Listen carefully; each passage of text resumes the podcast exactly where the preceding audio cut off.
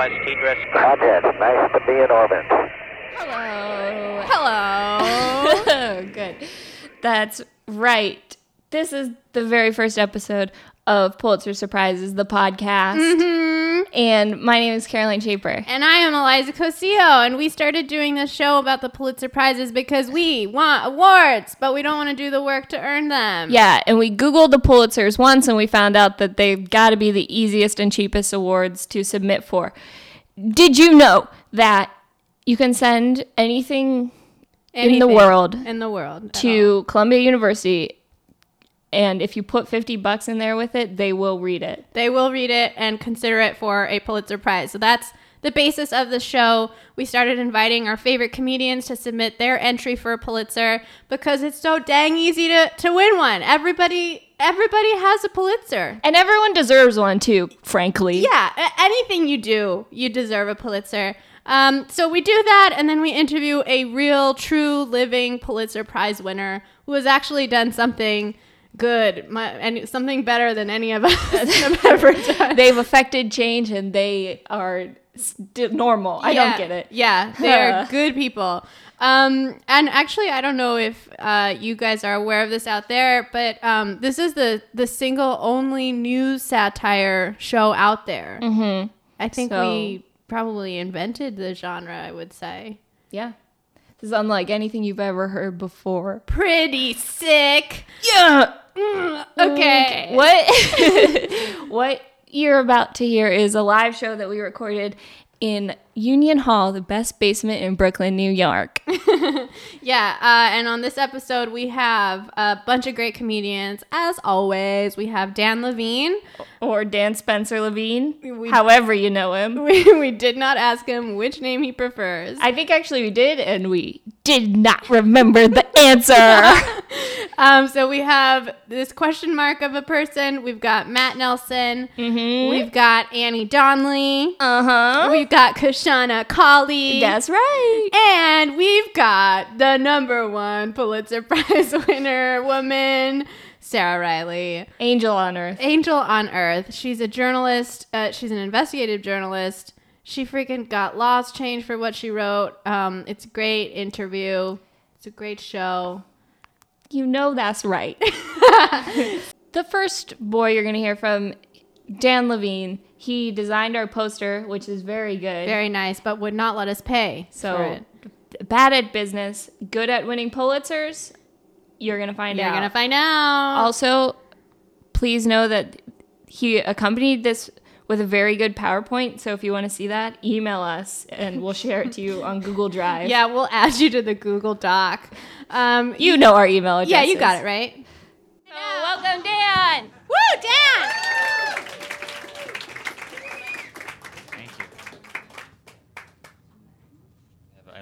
Google Slides. Okay. Hello, my name is Daniel. I'm a cartoonist. Uh, when they asked me to do this show, I said no. And then they asked if I wanted one hundred dollars, and I said okay. So I thought really hard about what was going on in the world and what I knew enough to write about. Uh, and I needed to decide on something to apply for a Pulitzer, so I posed this sociological experiment. What if for one week, give or take, I ate only soup for lunch? Uh, and I call this Super Size Me. And this is uh, one hundred percent give or take true. So let's get started. First of all, you're probably wondering, what is soup? We should lay the groundwork here. Soup is broth with stuff in it. But what is broth? Okay, take it easy. Broth is liquid medium containing proteins and other nutrients for the culture of bacteria. And that is from the film The Brothman Prophecies from two thousand twelve. See, that's the still frame from the movie. I think it won Best Hair and Makeup. So soup is all about bases, and there's a helpful uh, chart that I made to help you remember what is a soup compared to any other food. So if it's broth, that's a soup. If you're dealing with milk, that's cereal, my friend. If you're starting with water, that's probably some drinks. But water plus soup is broth, and broth equals soup. So we're back to the beginning. Okay, so this is a quick evaluation of me before I started the experiment. Uh, physically, I had big muscles. Uh, mental problems, none except for the one. And smartness, I am very dumb. All right, so let's let's get on board. Day one, I had the Southwestern shrimp and roasted corn chowder from Hale and Hearty Soups. Uh, yeah, thank you, thank you. Um, I like I like Hale and Hearty Soups a lot. Uh, this is an actual screenshot of my uh, Google Gmail account history. If you do a, uh, a search for Hale Hearty, it's all order confirmations from Hale and Hearty Soups, except for one chat with my dad that's that says, yes, my Hale and Hearty order is delivering. Uh, that's, re- that's real. Uh, here's a life hack. If you don't know, if you order one of their cookies, they'll put it on top of the soup, and it makes the cookie really warm when it gets there. Um, but this is tricky because you're going to want to eat the cookie when it's hot, so you're going to plow through the soup really fast, and that's bad. One time I did that, and I had to go to the hospital for throat burn. So pace yourself on the soup. The cookie will be warm enough when you get there. Okay, so day one was the Southwestern shrimp and roasted corn chowder from Hale and Hearty Soups. Here's a picture of it.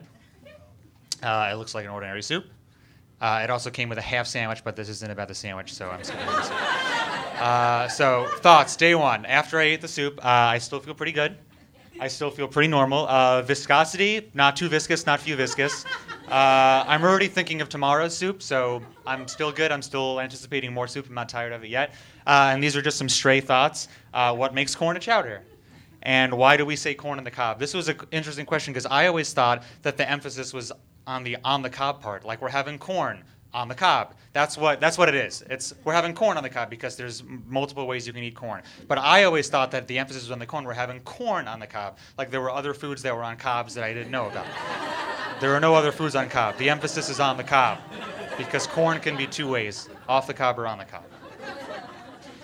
Okay, uh, rating, I give it three soups. Okay, uh, day two was miso soup from a place by my office called Yuri Sushi. And here it is. It's an ordinary miso soup. Uh, miso soup is kind of like a fancier soup. Uh, it's more. It's very high end. Uh, it's not from America, and you can tell that it's kind of fancy because you get it at the adult section of the supermarket. Uh, so after I ate the miso soup, my thoughts were uh, still pretty good. I still feel pretty normal. And uh, viscosity report, it wasn't very viscous. It was almost like water, which is not good because water is some drinks. It's not soup. And then stray thoughts is, why do people say that's not good? There's a word for not good. The word is bad. Just say that's bad. I'll give you an example. Here's a man. His penis is stuck in, in a number of gears. And he's being evicted from his house that he's lived in his whole life. That's not good. That's too many words. That's bad. It's bad that my penis is stuck in a number of gears and I'm being evicted from my house, where I've lived my whole life. Rating, I give it two soups. Day three was chili. Oh, great. God. I knew I knew this was going to happen. That's that's they're from the chili company. They're from Chili Con Business. I knew it was going to happen. Okay, but listen to this. A few weeks ago, I found this article. And it proves, you say, that it's found in the broth. And broth equals soup. So, chili is soup. Remember, it's all, all about bases. So, day three, I had chili. I don't know why the second N is a different color than the first N. That's a design mistake. So this is a picture of the soup. Uh, some research companies, some research companies found out what I was doing, and they were super into it, so they gave me a little more money to take the pictures. Uh, they even got a male model to be in the picture with the soup. Uh, okay, you're paying for it. Uh, the only problem was I think they spelled my name wrong on the chili, but I can't change that. So, thoughts after day three. Uh, I didn't feel so good after the chili. Um, my tongue felt bad, and the viscosity report was it was almost too viscous, you know? And then I started thinking that there are too many people on Earth. Uh, and I had this idea I had this idea for a movie about a dystopian future. Uh, I have a lot of ideas for movies, and I write them down. There's, uh, there's Buddies in Time. Uh, Moonlight two, I think that would be really good. Uh, the Lion King was already a movie. Then there's my dystopian movie idea, and then Zootopia two, which I'm tentatively calling Tutopia. Uh, so my idea for the dystopian movie was that we exist in some future where there are just too many fucking people on Earth, and whoever is in charge decides that we're just going to have to kill one random person a day to make this even out. You're, no one knows who it is. It's completely random, and it could be you. It could be somebody that you know. And then there's still too many people, so the people in charge are trying to decide how many people a day they have to kill to even it out. And then I fucking realized that that's not a movie. That's fucking everyday life. That's how it is. You don't know when you're going to die. It could be you. Could be anybody that you know at any time. There's very little you can do. There's very little control that you have over life events. My rating is three soups. Uh, day four, I got the New England clam chowder from Hale and Hearty Soups again. Uh, they even flew me to New England to take the picture, uh, which was pretty awesome. It was pretty cool of them. Uh, at this point, my brain is mostly soup. Uh, and my thoughts that day was just, it was just soup all day. It was all I would talk about. I was pretty much the soup king at that point. Uh, I imagine that instead of uh, a king's jewels on my fingers, I had little mugs of soup. And whenever I took a sip of the soup, my servants would refill my mugs of soup on my soup rings. Uh, I realized that this is just a soup world and we're all living together in the soup. Uh, my rating was three soups. Uh, day five, I ate corn because I needed a fucking break. Conclusions. There are many different kinds of soups that I didn't try. There's Boston cream chowder. There's soup dumplings, which is a crazy thing, but it's true. There's pork noodle. There's horse bisque. There's Richard's mixture. There's peppers and cheese. There's gumbo. There's stews of different sorts and kinds. There's udon ramen spaghettis, and there's soup and salad combo. I didn't try any of those. So this is me post-soups. My physique was uh, no muscles. I was mostly liquid at this point. Uh, mental problems? Don't fucking ask me that. Smartness, I answered, I guess, in some kind of binary code, which means I'm either super smart or a computer. So my conclusion at the end of the experiment was that soup is here to stay, but maybe let's not overdo it. Let me just see if I have anything on my notes here. No, I think I got everything. Thank you very much.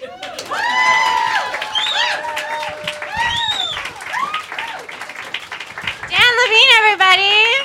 The next person is me, Caroline, which is why it is a very, very good part of the show. Mm-hmm. Yeah, I do a movie review. Click, clack. That's the sound of my Birkenstocks coming for you, Peter Travers. Okay, for my, I am submitting for criticism, and I am submitting my review of the film Boss Baby, which I saw high. Um, of course, but I did not write this review of it high, so it's only as intolerable as I am all the time. Um, okay. Boss Baby, or What If Jack Donaghy Was a Baby? Finally, a movie for David Mamet fans who are also babies. I am neither of those things, but I can still confidently say that Boss Baby is the best movie I've ever seen. Boss Baby follows Timmy, some kind of mommy's boy idiot who thinks his parents wrote the song Blackbird just for him. Timmy is so into his parents that his life stops in its fucking tracks when his mom gets pregnant. Timmy is either five or eleven, nowhere in between. He knows what sex is and is disgusted by it, so for all I know, he could be twenty-four.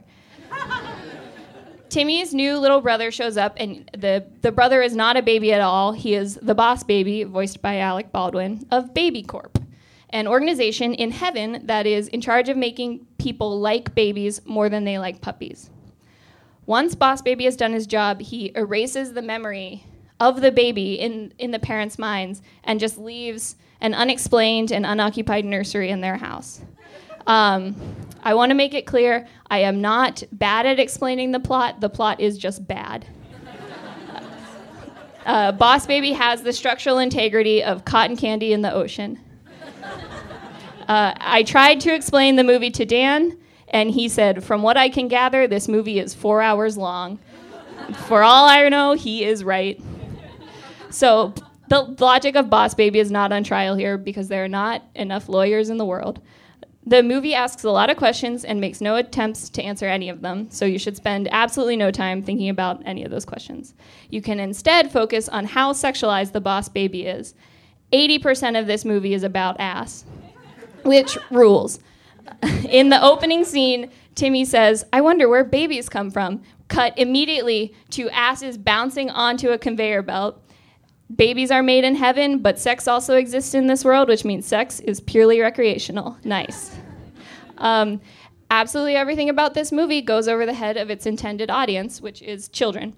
Um, I do not think any of the children in the theater laughed even once. I, however, had the time of my damn life. Everything about this movie is funny. There is a scene where Timmy and the Boss Baby are sucking on pacifiers, yelling, "I want you to suck it, and faster." Uh, scenes from both Glengarry Glen Ross and The Wolf of Wall Street are recreate, recreated in their entirety uh, for children.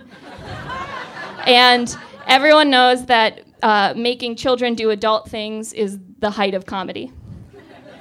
Uh, at one point, all the kids in the movie are reading a story, and the story ends, "And the godless witch miserably burned to death." The end.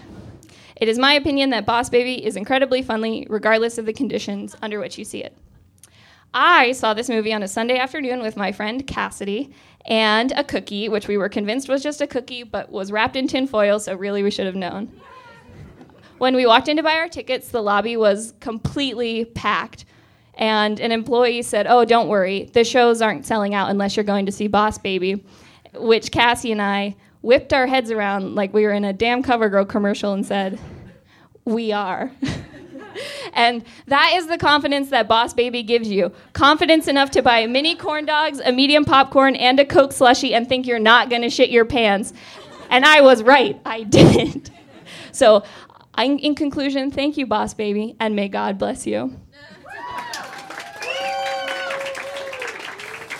For your consideration is someone you definitely know, Dick Preston. You guys know Dick Preston? He's fucking famous. He's a famous banana magnet reading from his memoir. Eliza, you don't have to scream. We all know who he is.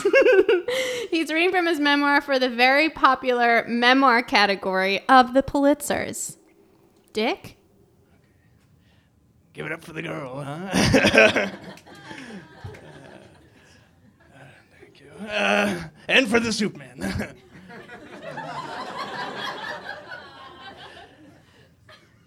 As they said, I'm a uh, Yale economics professor, but I used to be in the banana trade. I wrote a book about it. Chapter three, Wherever I Want. They say money doesn't grow on trees, but bananas grow on trees. And I made a lot of money selling bananas. Costa Rica, nineteen eighty-six. Me and our family assassin, Jack Torrent, went down for one of our little trips. We called them surf and turfs. We'd surf in the morning. Then in the afternoon, we'd strong-arm the locals into giving us more land for bananas.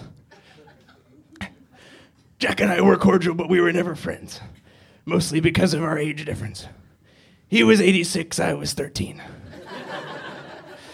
But we were fine either way. I was young and heir to a billion-dollar fruit fortune, and he was old and would die soon. At night, he would go out assassinating, and I would go to the arcade. My favorite game was winning. My favorite snack was raw meat. At night, we went to sleep. In the morning, we had a wild session on the waves. Jack and I make our way to the jungle in the afternoon to a village on the hill, the kind of spot the sun loves but God hates. Perfect for a banana. We walk directly to the leader of the village and go, knock, knock, knock, it's Dickie Preston. By this time, I had a reputation for being powerful and emotional. My terrible teens. People were scared of me. It was good. Suddenly, the door flies open, and there stands the leader of the village with a gun in his hand, shouting Spanish. Jack reached for his gun, but he'd forgotten it. I slipped or something, and somehow I ran away. Jack followed behind me. An easy escape. But they had made two enemies. One powerful and young, one old. Not to be played for a fool, I quickly phoned my father. He called the C I A. The next day, the village was bombed. Washington, D C, nineteen eighty-seven. My father was busy, so I went to the White House for lunch with President Reagan. He had salad. I had raw eggs. He asked if I support the troops. I said no, but I suppose our troops. What? I suppose our troops should get the fuck down south and help us with the bananas. He laughed. I wasn't joking. He said, I hear you're doing great work down there. I'm sure we can help. I said, don't blow smoke up my ass if you don't want to get shit in your mouth. He wanted shit in his mouth. After lunch, I wedged myself in a doorway and refused to leave until they let me bowl. They had no choice. So I bowled, and I bowled, and I drank more eggs, and I bowled. After every strike, I screamed so loud, I soon lost my voice completely. I wouldn't speak again for two years. Around seven p.m., I headed back upstairs to push my way into dinner with the Reagans. One look in my eyes, and they can tell I wasn't going to stop grinding and whining until they let me have my way. My steak was bad, and I blamed Nancy. The power of my words removed, I instead committed myself to glaring at her for the rest of the night. After about fifteen minutes, I broke her. She got up from the dinner table and left. She didn't finish her food. I did. By now, I could feel the night drawing to a close. I quickly made my way to a nearby doorway, hoping to wedge myself in once again. But I was stopped by one of the Secret Service brutes before I could get a good strong hold. Without the power of verbal coercion, they were able to use all their strength to drag me out onto the front lawn. I'm one hundred twenty pounds normal, but I'm five hundred pounds limp and struggling. And you better believe I was limp and struggling. If you're ever getting dragged out of somewhere you don't want to be dragged out of, you limp and struggle. They grab you, you go, what? And then you fight, fight your life, and then they go, and then you fucking fight. That was my first time in the White House, but it wouldn't be my last. My last would be later that night when I snuck back in and put piss in Reagan's vodka. They grabbed me almost right away, but to this day, he drank the piss. Guatemala, two thousand seventeen, this year. I spent the past year on sabbatical from Yale, trying to make alcoholic banana soda for kids. Children don't like me, even though they should. I'm nice. I'm powerful. I have height. One day I'll have an army of children, and I'll be allowed to go, chapter three, wherever I want.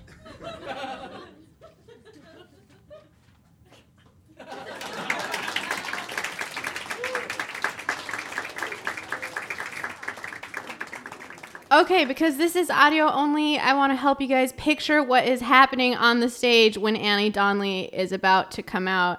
Um, imagine maybe the best thing you've ever seen, and then imagine that trying to win a Pulitzer. Then you're beginning to approach how good this was. Yes, Annie Donley, the freaking goddess. Please welcome a plastic bag.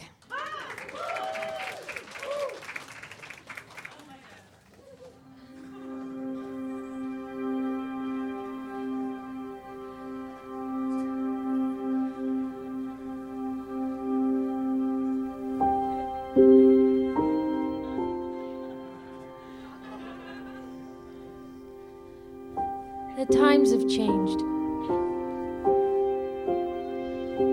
These days it's all about recycling and biodegradable materials.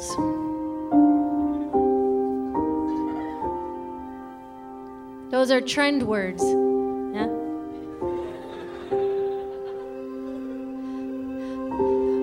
But I remember a time when my kind was a trend.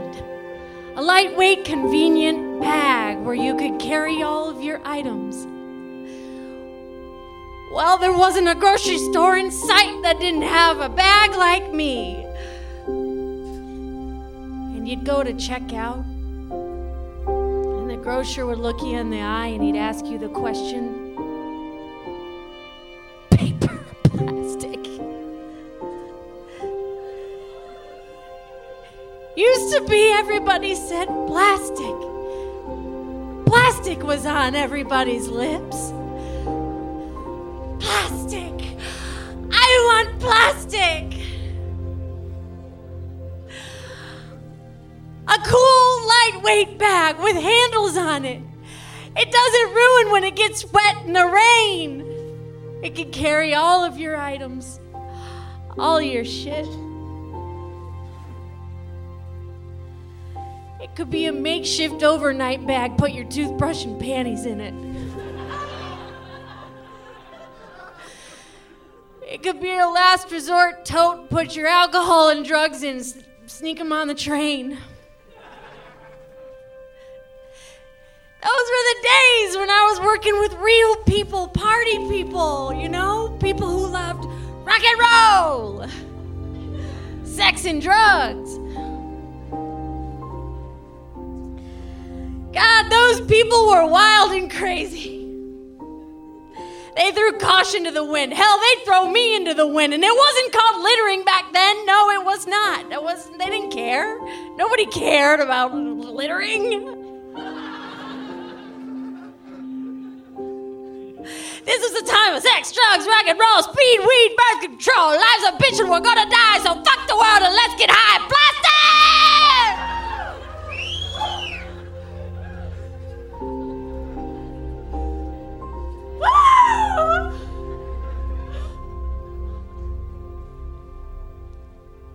Blasted! I don't remember when it changed, but at some point it did. They started putting handles on paper bags, just like mine. And even worse, they started making little nylon reusable shopping bags, and they put them, put them right at the checkout line and, and, and eyesight of the shoppers. And then all of a sudden, it wasn't two choices at the checkout line anymore. The bagger would look you in the eye, and he'd ask, would you like paper, plastic? Or would you like to try one of our new nylon reusable shopping bags for the low, low price of three dollars? Pretty soon nobody chose me anymore. Oh, sure, there would be those days when shoppers would forget their little reusable bags and they would begrudgingly say, well, I guess I'll do plastic. And I thought, yes, this is my moment, this is my chance, I'm gonna carry our shit home for you. And I did, I did it happily. And what did you do? You took me home with a scowl on your face, you put your shit away, and you stuffed me in the back of your pantry with all my plastic brothers and sisters.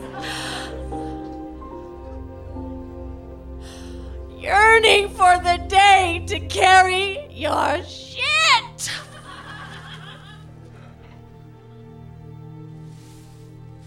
People are different now. Back then, parties. Now, babies. People don't throw away their rotten food anymore. They compost it. Hell, you can't even say faggot anymore. It's too offensive.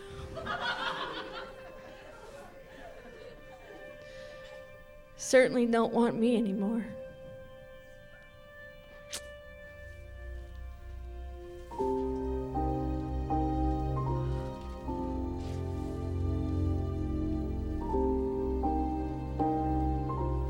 These days, the only thing I'm used for is to pick up your dog's shit. Other day I had a fella use me as a condom in an act of desperation, and I thought, this is cool, it's sex. But it was missionary with his wife. People have changed. Remember me. Remember what I used to do for you. Remember what I can do for you. I swear, baby, I can make your dreams come true, baby. I can carry anything you want to, baby. But you gotta choose me.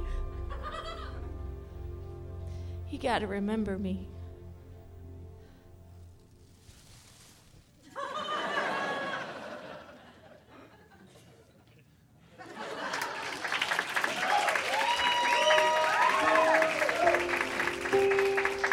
Give it up for Plastic Bag Annie Donley. Kashana Cauley, she is a writer for The Daily Show and every magazine I think that's ever existed. Yeah. So that's true. Y'all, you know she's good, but she's going to make bad writing turn into good writing, and you're going to see it, and we are very grateful for her sacrifice. Thank you.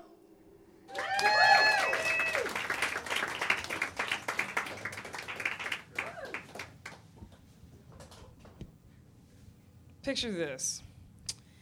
You're reading a hardcore suburban middle-class divorce novel. And your eyes are glued to the page all the way through the scene where you learn that the couple used to have group sex with goats.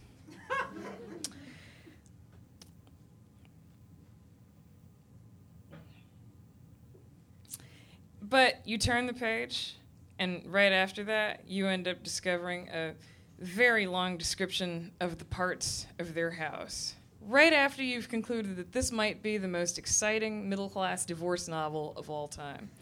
And so you're pissed. And it is a very long section of house parts. And I mean long. There are doors and floors and tiles and windows, and there is glass in those windows, and there are cracks in the glass in those windows, and there's a story of the reenactment of the very first time their cat put a paw in the window and cracked that glass. And you're pretty sure by this point that anyone who has ever been tortured has like, well, at least they didn't hit me with the house parts. But you're sad, you know, because you like this book, right? You you really thought you had found the best suburban middle-class divorce novel of all time, damn it, and you're pissed. And on top of that, you've done the math, and you figured out that you've only liked a sad sixty-four percent of the last five novels you've read. Well, it's time to get that percentage up.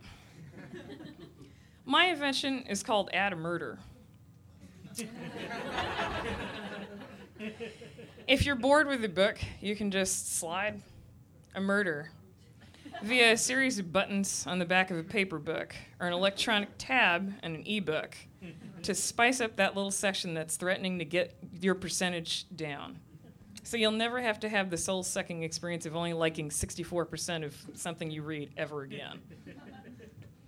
So all you have to do is just slide a murder into that romance novel, or just tuck a murder into that diet book you're reading that's sixty-four percent pictures of avocado toast.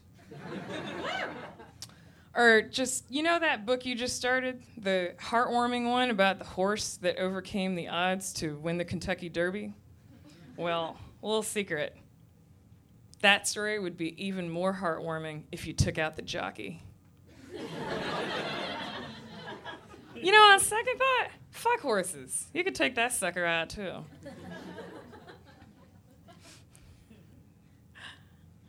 So, step up to the plate. Become one of our satisfied customers. Add a murder to something you really, really would like to spice up.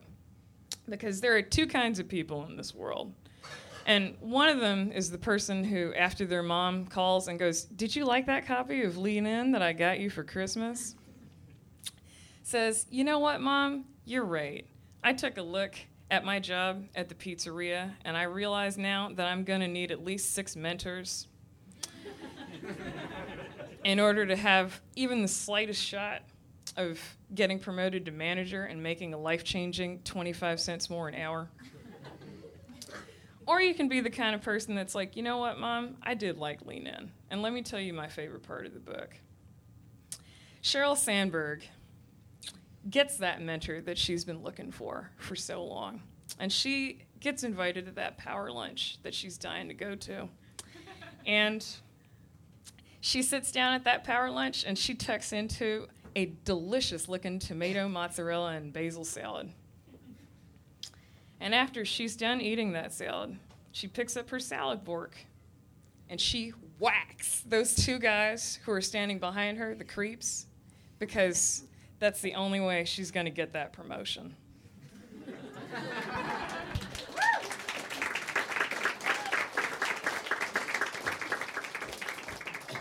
Okay, now we got the interview coming up. And the you, main event. The main event. And you might be screaming into your phone right now, "How do I know who deserves a Pulitzer?"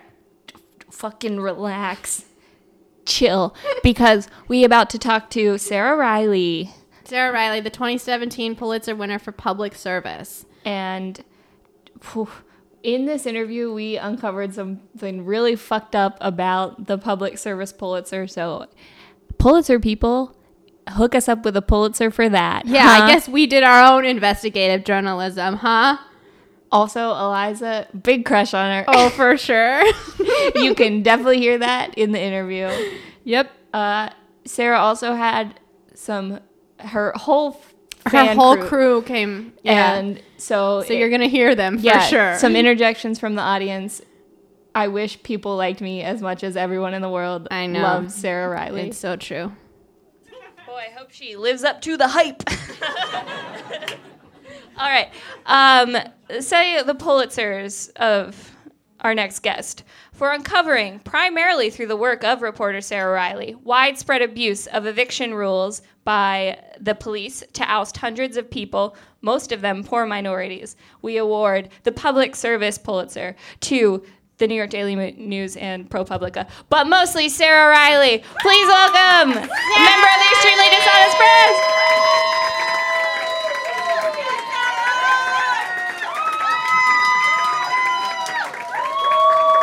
Dang. Sarah, I wish I had that many fans. um, they vote for me. What's that? I said as long as they vote for my project. um, cool. Can everyone see in here? Everyone can see, right? Can you all hear? If Great. you couldn't see, uh, there was a time to speak up way before this. oh, uh, don't worry about it. um, okay, well... Yeah, we are um, so excited to have you on. Thank you so much for doing this. It's honestly like amazing to us that Pulitzer Prize winners agree to do our show. Yeah. So it's very nice. Maybe they haven't seen the basement. um, yeah, so I guess to start off, would you uh, mind taking the audience through your piece that you won for? Um, yeah. So it's about a uh, law called the nuisance abatement law that the N Y P D was using to file uh, civil actions against businesses and homes that it says was being uh, used illegally. Um, so uh, about half, uh, they, they file about a thousand of these uh, nuisance abatement actions a year. The N Y P D, uh, roughly half were against homes, mostly for drug offenses, and then the other half were against businesses. Um, what I found was a lot of the business uh, cases were over underage alcohol sales. Can everyone hear her mic in the back? No? Okay. Here, let no. me give you mine. Yeah. What I have to say is way less important.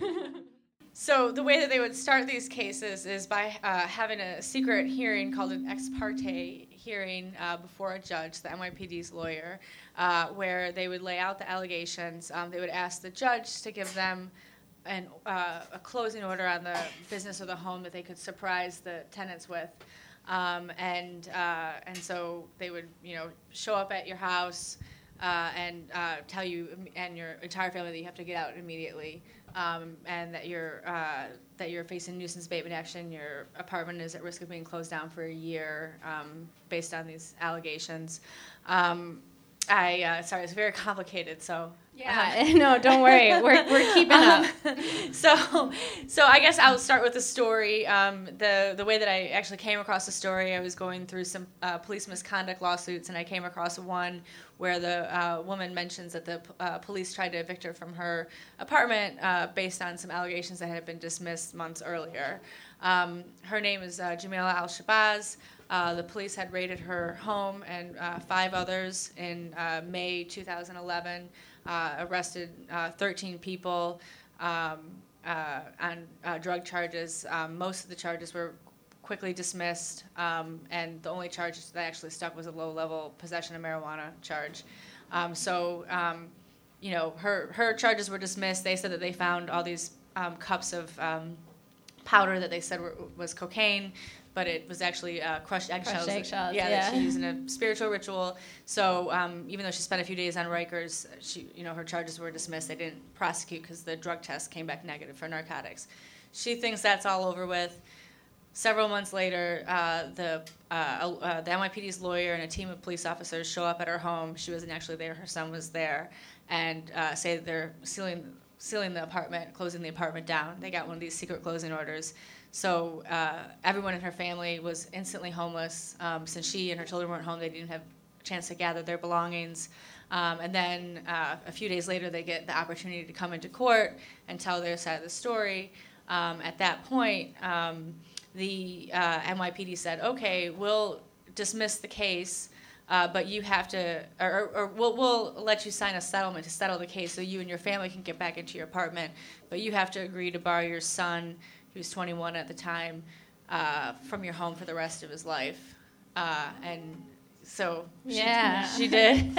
she she agreed to it. She, uh, you know, I came, you know, talked to her, you know, I, I actually talked to her over the course of like three years because I was kind of like chipping away at the story while doing other things. So, um, uh, you know, I, I knew her for a, a while, but um, she actually like was so traumatized by the fact that she was asked to do that that she would not believe that she did it even when I showed her the settlement that had it in writing.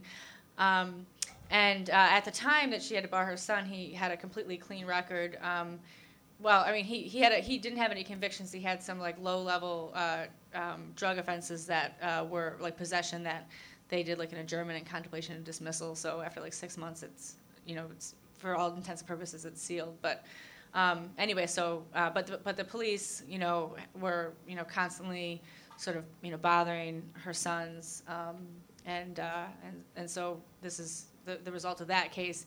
And then there were actually four others in the same building, um, some similar circumstances. Um, you know, one apartment, like the police during the raid, like shot their dog and killed their dog and arrested all the adults that you know uh, that weren't taking care of small children in the house. And the what they charged him with was possession of a, a, a toy lighter that looked was the shape of a gun, and I think it was like a marijuana, like it was like a small amount of marijuana possession. Like that's all they found when they did the raid of the house. um, cool. Are I, you guys ready for us to make comedy out of that? Sorry. No, no. I should have developed my elevator pitch before I uh, no, no. came. Uh, no, not at all. I mean, it's fascinating. Yeah. But, yeah. I mean, it's just insane that you just, like, happened upon this story, too, and that um, I want to point out that thirteen laws were passed after you wrote this piece. Yep. That's incredible. Yeah. So, in summation... Yeah. Then N Y P D was doing something fucked up, and Sarah said, "Not on my watch." No, no, no, no. um, yeah, Sarah. yeah, Sarah. I, I know her. Oh.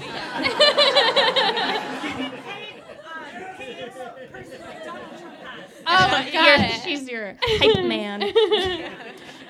uh, um, so this earned you the uh, Pulitzer for Public Service.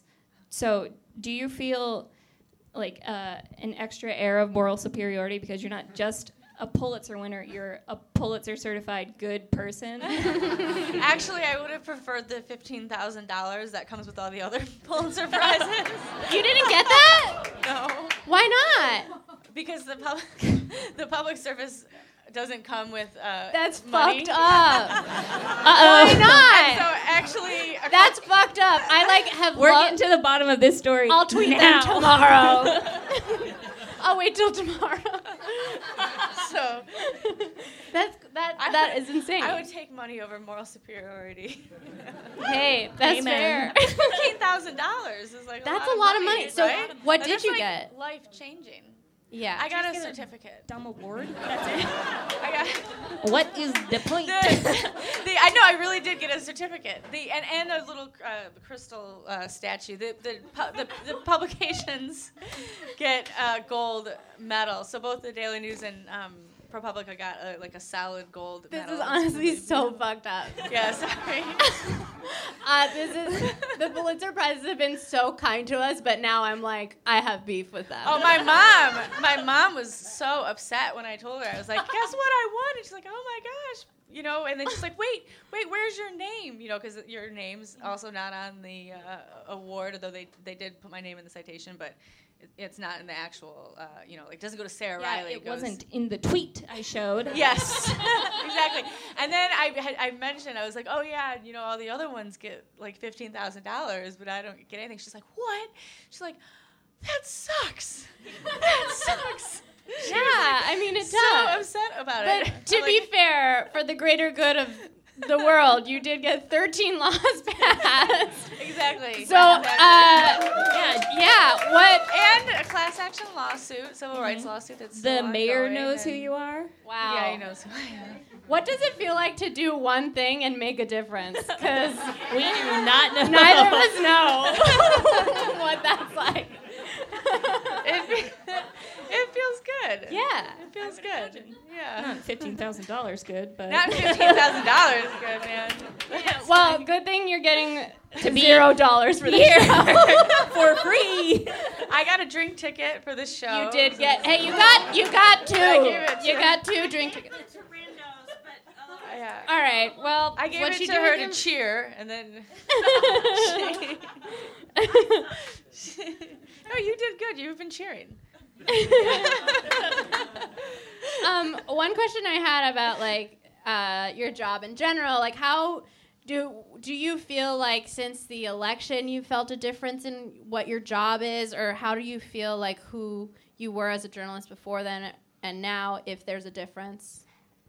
Just a question. Oh, gosh. You didn't give me that one in advance. Um, I'm sorry. You're right. I didn't. So I didn't prepare an answer. Um, so uh, I, uh, to be honest, uh, I w- when the election uh, happened, um, you know, I, I've been working on this long-term project that didn't really have to do with national politics at all, although you know, still very important. Um, I did feel a little bit uh, like, where have I been? Right, I think a lot of journalists probably felt like that, like, oh my God, like, where have I been? You know, like, this thing happened that seemed sort of unrecognizable. Mm-hmm. And um, and so, I mean, that, that was sort of my immediate uh, reaction, just thinking about myself as a journalist and, like, you know, what should I do, you know, going forward, I guess. Yeah. Um, but, you know, I think that the, um, I, I, I think that it, um, you know, it's clear that the general public uh, understands how important journalism is more so now than I think that they did before, you know, just in the um, uh, amount of uh, money that uh, people are giving to nonprofits uh, like ProPublica um, and, uh, and other nonprofit outlets, but then also subscriptions, uh, you know, and, and now the times are like, you know, well, you know, if you already have a subscription, buy a subscription for a college kid, you know, like to, to bring in more money, um, but you know, so uh, so I think that you know the general public is is really starting to see you know how important and how valued journalism is too. So. Yeah, yeah. What do you think is the importance of local journalism in a time where the national news is so all-consuming and like all I can think about and all a lot of us can think about and. You know, who's doing good local reporting, and is there still even a space for it? Yeah, I mean, I think that there's a huge space for it, and actually, th- there are some local nonprofits, and then uh, like the Philadelphia newspaper, um, they have like a nonprofit for-profit type model. Uh, it's like a um, hybrid model, and um, I think that uh, outlets uh, like that that are more um, set up to take uh, infusion of cash actually are like the. Um, Uh, you know, in Philadelphia, they are set poised to raise like one hundred million dollars. So I think that a lot of people like really do want to see um, uh, local journalism getting strengthened. I think that local publications, especially the legacy publications, are a little bit at a disadvantage right now because a lot of them are for profit, and so they don't really have an avenue for people to um, show to show their support like nonprofits do. Um, especially because um, like a lot of them don't even have paywalls. So if you want to give your support to your local publication, you have to actually get like a paper subscription. Um, so I, that's a little bit tangential, but um, but at the same time, I think I, I think that even if you if you look at the winners of the Pulitzer Prizes, I think that there was a strong recognition. A lot of smaller local outlets won the prizes this year. I think that I, I, I feel I don't know I don't have any insider information, but I feel like th- that was you know partially intentional. Um, I think that the decline of local journalism has Um, led to the siloization of our uh, society um, more. Like, I, you know, I came from Detroit. We had um, the Detroit newspaper and the Detroit Free Press, so, or the Detroit News and the Detroit Free Press, and the Detroit News is more the conservative outlet. The Detroit Free Press is more the um, uh, Democratic liberal outlet. I wouldn't exactly call it liberal, but, you know, more more on the left, uh, Detroit News more on the right. Um, and Um, so I think that the importance in these sort of two newspaper towns, or these towns that have, you know, very robust local media, but still, you know, you know, quality media, like adhering to journalistic standards. Um, you know, the, the difference between the news and the free press, um, you know, might be in story selection or a little bit like, uh, you know, angles, but still rooted in the same basic facts. So we got both newspapers at, at my house. My mom is more conservative, my stepdad more liberal. Um, but th- there was not a difference, a huge difference in the facts in the, the two newspapers. It wasn't like you're stepping into two different universes. And I think that, and actually I think that the the newspapers that declined more and that maybe you know, uh, in a lot of places were the more conservative papers actually. Um, and so, uh, you know, the Detroit News now uh, and the Free Press, I think that they do like a joint edition like a few times a week. But, you know, the, the point being is like you have this disappearance of your, you know, two newspaper towns, disappearance of your more traditional news outlets that still, you know, adhere to basic standards, but everyone's kind of united on the facts, mm-hmm. right? And and then more people are, you know, going to the internet for news, and mm. there's a lot of great stuff on the internet. There's also like a lot of shit. There's no good stuff on the internet. I mean, I actually deleted Facebook because I felt like oh, it was like a dumpster you. dive, like every time it I went on it. Was, yeah. But you know, so uh, more people are drawn to, I, I, and and I've done this too, like where you don't even read the article, you read the headline, mm. and you know, like take information from that, but. Um, you know, so you have these, you know, everyone's sort of going more towards online to get news and mixed in with, like, good, real news is a lot of fake news or whatnot. And so, and, and so anyway, but I, I think a lot of that does actually have to do with the decline of local news, mm-hmm. um, like the, the sort of trend and what we've seen. Um, and then the other thing is that um, if you look at who's holding or and you know who's holding the Trump administration accountable, who we need to hold the Trump administration accountable, not only the um, you know people in uh, in Congress and the House and the Senate, but then um, you know uh, attorney generals, mayors, uh, you know governors, like uh, and and all uh, you know standing up against you know these policies like sanctuary cities, like for example, is a lot being fought on the local level, mm-hmm. um, and the outlets. It's not like the New York Times is like covering all these attorney generals. I mean, here and there, but like it's they, they like and having worked at a local outlet, like they are really pushed by the coverage that they get mm-hmm. in the like local newspaper, radio, like you know the the big local outlets. Like the, it, it, it's like you know uh, it like feeds into like what they do. Like I'm trying to figure out a good way to explain it, but you know, symbiotic, symbiotic yeah. Like you know you, you it's like. You know, you like hold their feet to the fire, like you put, like working at the Daily News, it's like so influential, like you put something out, like they have to like respond to it, sure. you know, and so like when Chuck Schumer's like out there, like, you know, now he gets more coverage, you know, but, you know, like he he's like playing to like, you know, the, the Daily News and the, you know, the, the Times and like W N Y C and, um, you know, more local outlets that are going to report on what he's doing because he's got to get elected. And so you have to have at those local outlets to report on those Goings on. Yeah. Elected officials to, you know, hold the, you know, even the Trump administration accountable. So how it ties in, I just think it, it has a very strong tie-in, yeah. you know.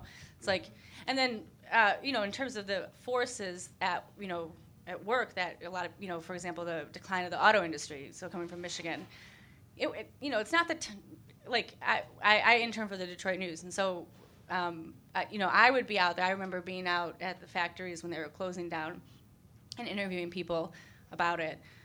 Um, and, uh, you know, at the time, the Detroit News uh, had, like, seven auto reporters um, to, you know, one for each auto company and then sort of like an enterprise auto reporter because that was a big industry in Detroit. It's It was their job to explain what was happening with the auto industry and why and how it affected them. It's not necessarily, you know, I don't remember it necessarily being the Times' job to explain that sure, to yeah. Metro Detroit readers. Like I, you know, I, I don't even remember. Like it, it was like hard to find the Times in Metro Detroit, and that was like back in like the nineties, right? Most people read the news of the Free Press. So my, my point is, is like that that is like local news's role, but as it it get you know the staff thinned out, they weren't able to do those types of stories. Yeah, yeah. yeah. So. Support your local papers. Yeah, yeah. I think I actually have a lot of thoughts on this. So you yeah, I can tell. uh, yeah, that's interesting. I feel like, uh, especially living in New York and just my upbringing, I've always been in a bubble, and to not really, th- I think right now in particular, living in New York, I feel like news in New York tends to kind of hit the national uh, uh, zeitgeist. Zeitgeist, yeah. Um, I I don't know. I guess well, everyone in the world does here. live in New York. Yeah, so. That's true. Actually, also the only thing that exists, the only piece of land is Manhattan, right? Brooklyn. Brooklyn. Yeah. Oh, right. Brooklyn We're now. in Brooklyn. Yeah. I literally, I just moved to Brooklyn, and now I have to um, start remembering that I am a Brooklyn person. Okay. Um, um, Sarah, how do we follow you? How do we know more about you? Oh, great question. Well, uh, Who is that? Is that one of my friends? Another person I paid. Oh, thank you. Did you give him our drink tickets? um, yeah, I guess. Uh, yeah. Well, we are gonna take questions from the audience too. Oh, but yeah. do you okay. want to uh, at Miss Ryley? It's R Y L E Y. Yeah, M I S S. Hopefully, one day it'll be M R S. Anyone looking? M I S S R Y as in yellow. L E Y.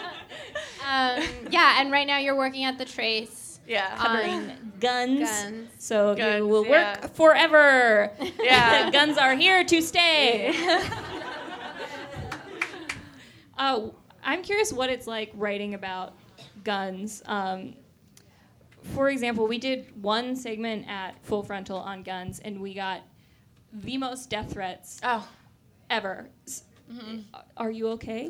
I haven't published anything yet. Okay. So um, get ready. yeah. No, I've in the I'm I'm just I'm working on a project right now.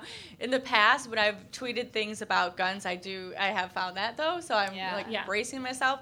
But I am doing more like policing stuff, not as much mm-hmm. the politics. Okay. So yeah, we'll see. When can we expect uh, some stuff from you on The Trace? Oh, uh, let me ask. okay, no I'll get in touch with your I, editor and yeah. find out. I don't want to commit myself to anything. So I can't, uh, um, well, do we have any questions from the audience um, for Sarah about her piece or her work or um, anything in particular? Um, How she looks so well put together all the time, based on the one night that I've met you and your Twitter photo. That was professionally taken. Oh, so. It well, looks like the stock I'm, I'm image the, of scrappy field, female field, reporter. Yeah. Yeah. Yeah. Yeah. Yeah. yeah. Go ahead. I'm wondering if there are any statistics around the frequency of these uh, illegal abatement. Uh, ah, yes. If I, I have just, lots of statistics. If I could just repeat the question for the back. Yeah. Um, this woman is wondering if there are any statistics around the nuisance abatement uh, frequency, yeah. the frequency that they would ha- occur. So, yeah, so I actually, part of the project was I, um, uh, and working with some researchers, uh, res- uh, we entered in information about one thousand one hundred sixty-two cases that were uh, manually entered in dozens of details into a spreadsheet to To, so I could analyze the cases. Um, so I have a lot of statistics. Um, yeah. Um, so um, yeah, she does statistics. Um, like the, this general. We got some kind of crazy a- number fan in the audience o- over here. Is the stats, Aaron, some people back there. Um, um, but so anyway, so um, there's a they, they file about a thousand a year. They filed about a thousand a year, and, and you know, as I said in the beginning, roughly half, a little less than half, like I think it was like forty-three or forty-seven percent were against residents, and then the other half against businesses. Most of the residential cases were over alleged um, uh, drug uh, offenses. Um, so uh, actually, so, so why I started doing the project was, uh, or one of my original questions when I started doing it was uh, whether it was systemic or an anomaly for the city to base uh, eviction uh, allegations on, or evictions on allegations that were discredited, right? As this woman, you know, her allegations were discredited. So uh, what I did was I cross-referenced the civil eviction cases with the cases and the underlying allegations, any related charges in criminal court. And uh, and j- just for the people cause, uh, that uh, actually were either kicked out of that uh, house, banned, um, or gave up their leases. And I found that fewer than half of the people that uh, lost access to a home I can't say evicted because it's a very touchy subject with the N Y P D, but um, but let any N Y P D officers here tonight? Yeah, raise your hands. Um, have to tell us. Yeah, but fewer than half of those people that lost access to home were kicked out or gave up their leases in order to, to be able to get back in and at least get their stuff uh, were actually uh, convicted of a crime and the underlying allegations, and um, um, scores of those people weren't even prosecuted for a crime actually. Um, So, uh, you know, the, the N Y P D could actually bring these cases just based on allegations without even having made an arrest. They could just say an undercover was at this place like three times, or uh, or sometimes even just a confidential informant, which is uh, someone that is, you know, often like, you know, either paid or like they're trying to work off their own charges. They're not even an officer. Um, so the, uh, that's on the residential side. And then on the business side, Um, the majority of the cases were over underage alcohol sales or, or, or other types of alcohol violations. The N Y P D says, you know, these are violent nightclubs where, you know, people get shot and stabbed, but in fact, only if, you know, not that many of the cases actually mentioned any violence. And when we uh, went to canvass uh, the cases, it was like all like immigrant-owned bodegas. So, uh, you know, like in uh, East uh, uh, Harlem, for example, like pretty much like every bodega on the block had gotten hit with one of these nuisance abatement actions, and a lot of the people didn't speak English. I had a photographer with me who spoke, I was fluent in Spanish, so that was really helpful because otherwise I wouldn't have, wouldn't have been able to speak to these people, uh, the, the people, you know, do a good interview. Um, and, uh, and and so then w- the analysis with that was looking at how... Um, You know, in, in some communities, so nine out of ten of the nuisance actions targeted locations that were in primarily black or Hispanic neighborhoods, uh, at least fifty percent or more, most of them in neighborhoods that were like ninety or more percent black or Hispanic. And um, so with the business cases, the alcohol violations, you had some communities um, that were, um, you know, primarily non-white, where businesses would get both the... Um, the nuisance abatement action, and then by law, if, if there's any sort of alcohol violation, it goes to the state, you know, for the state liquor authority. And so in, in those communities, the business owners were getting punished double for the same offense, whereas in other communities, like there were hardly any nuisance abatement actions, even though there were uh, there were a lot of alcohol violations. I don't know if that makes sense. Yeah, yeah. yeah. yeah. So it's like sort of like the heart of like the, um, you know, Uh, objection with, you know, like broken windows policing, you know, is that in, in certain zip codes, certain neighborhoods, the penalties for the the same alleged offense are so much more severe than in other parts of the city. So yeah. Spoiler. I, those are some. The police stats. Were doing something racist. This is like sh- shocking. I know. Um, um, do we we have one more time for like one more quick question? Um, question. Any more? Good. More uh, time for us. I do. I have one last quick question, and that is, it might be impossible to answer, but like while I was reading your piece, I was trying to understand, like, what was really in it for the N Y P D, other than like, like a show of control over like a immigrant neighborhood. Like I, I don't know if, if you had... Yeah, I mean, that's definitely a tough one. Uh, that you know, it's much tougher, I think, to, sometimes to get at motive. There were a couple of things. Um, so uh, um, with uh, broken windows uh, policing, if you guys are most everyone familiar with that term, um, and then uh, so you have uh, the, the concept being to aggressively pursue even low-level offenses uh, to prevent... Uh, Uh, more serious ones from occurring. So if, you know, it seems like the police are cracking down on everything, you're going to be like less likely to like shoot somebody or carry mm-hmm. a gun on the street, right? Um, and, and, and this whole idea of preventative uh, uh, policing as well and being proactive. Um, so you have that, and then you have that, um, you know, combined with CompStat, which is where they have their weekly CompStat meetings. Uh, where you know, uh, the, you know, they go precinct to precinct. They you know talk about the crime stats, and then what are you doing? Like if there's a rise in shootings in this area, what are you doing about that? And so part of it is that, um, uh, and this is what was explained to me by you know people that work in the N Y P D. Like, you know, nuisance abatement actions were one way where they could show that they uh, were being proactive in their uh, policing um, in response to you know various crime patterns. Um, so that's one thing. They do say that they base you would base some of them on complaints. Um, so I don't want to make it seem like they're just like pulling these all out of, of thin sure, air. Yeah. um, a, uh, there's um, uh, expectation to get a certain number of cases. Like there's a, a push for numbers. So um, the, uh, uh, the the N Y P D's unit, the civil enforcement unit, is the, uh, the, the it's like the N Y P D's lawyers. That, that's the unit that does the cases. So they have pressure to make numbers. Um, and then the uh, uh, unofficial quotas, because quotas are actually illegal. Um, and, but then also the um, uh, from the precincts, they have pressure to make numbers as well. So I mean, there, there's a couple like different, you know, yeah. reasons. Yeah, sure. Well, the good news is Jeff Sessions said the war on drugs is back, so you're going to be swimming in Pulitzers. Thank you. Um, I'm so yeah. excited. Hey, no cash, but yeah. wow, what an honor. Hopefully you win one that gives you cash. I'm, I like, yeah, can't stop thinking about that. Yeah. But, um, it's okay. I'm sure really. You can't either. No, I, I, it doesn't bother me. Come to me. Terms with it. Good yeah. for you. I, it will keep me up at night. Joking. Although a couple of people that like worked out, like Evie, for example, in the audience, she's like, so what are you going to do with all that cash? I'm like... I hope people don't think that I got cash and I'm like hoarding it myself. Yeah, she's super greedy. That's yeah. the takeaway from this. Um, well, we want to thank you so much for coming to talk to us. Sarah Ryley. Yeah. Thank you so much. Thank you so much. Yeah.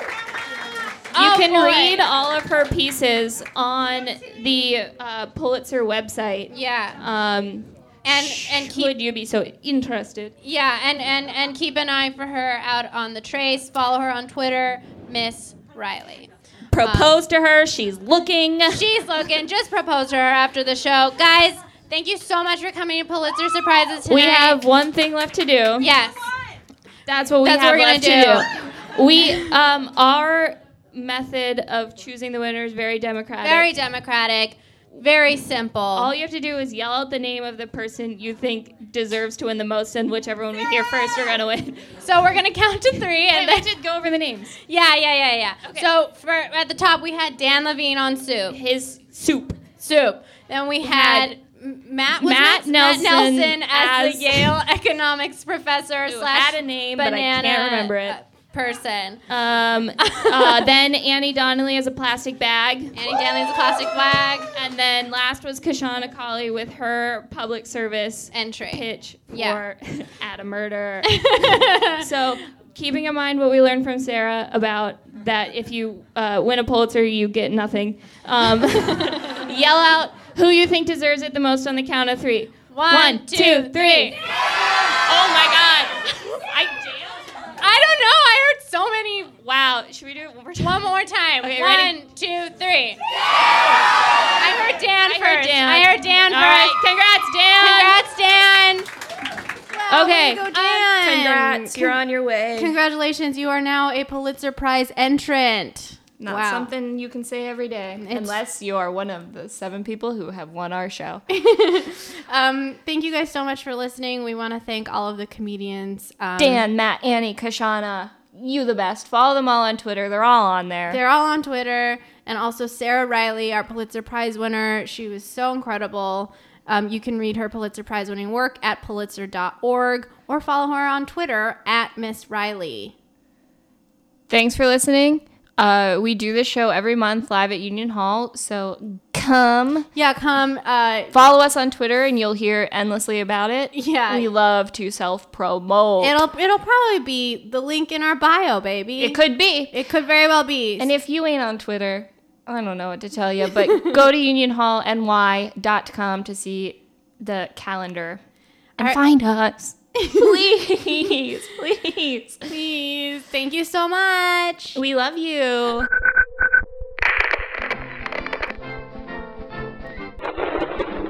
Houston, twenty seconds to L O S T-Dress. Roger, nice to be in orbit.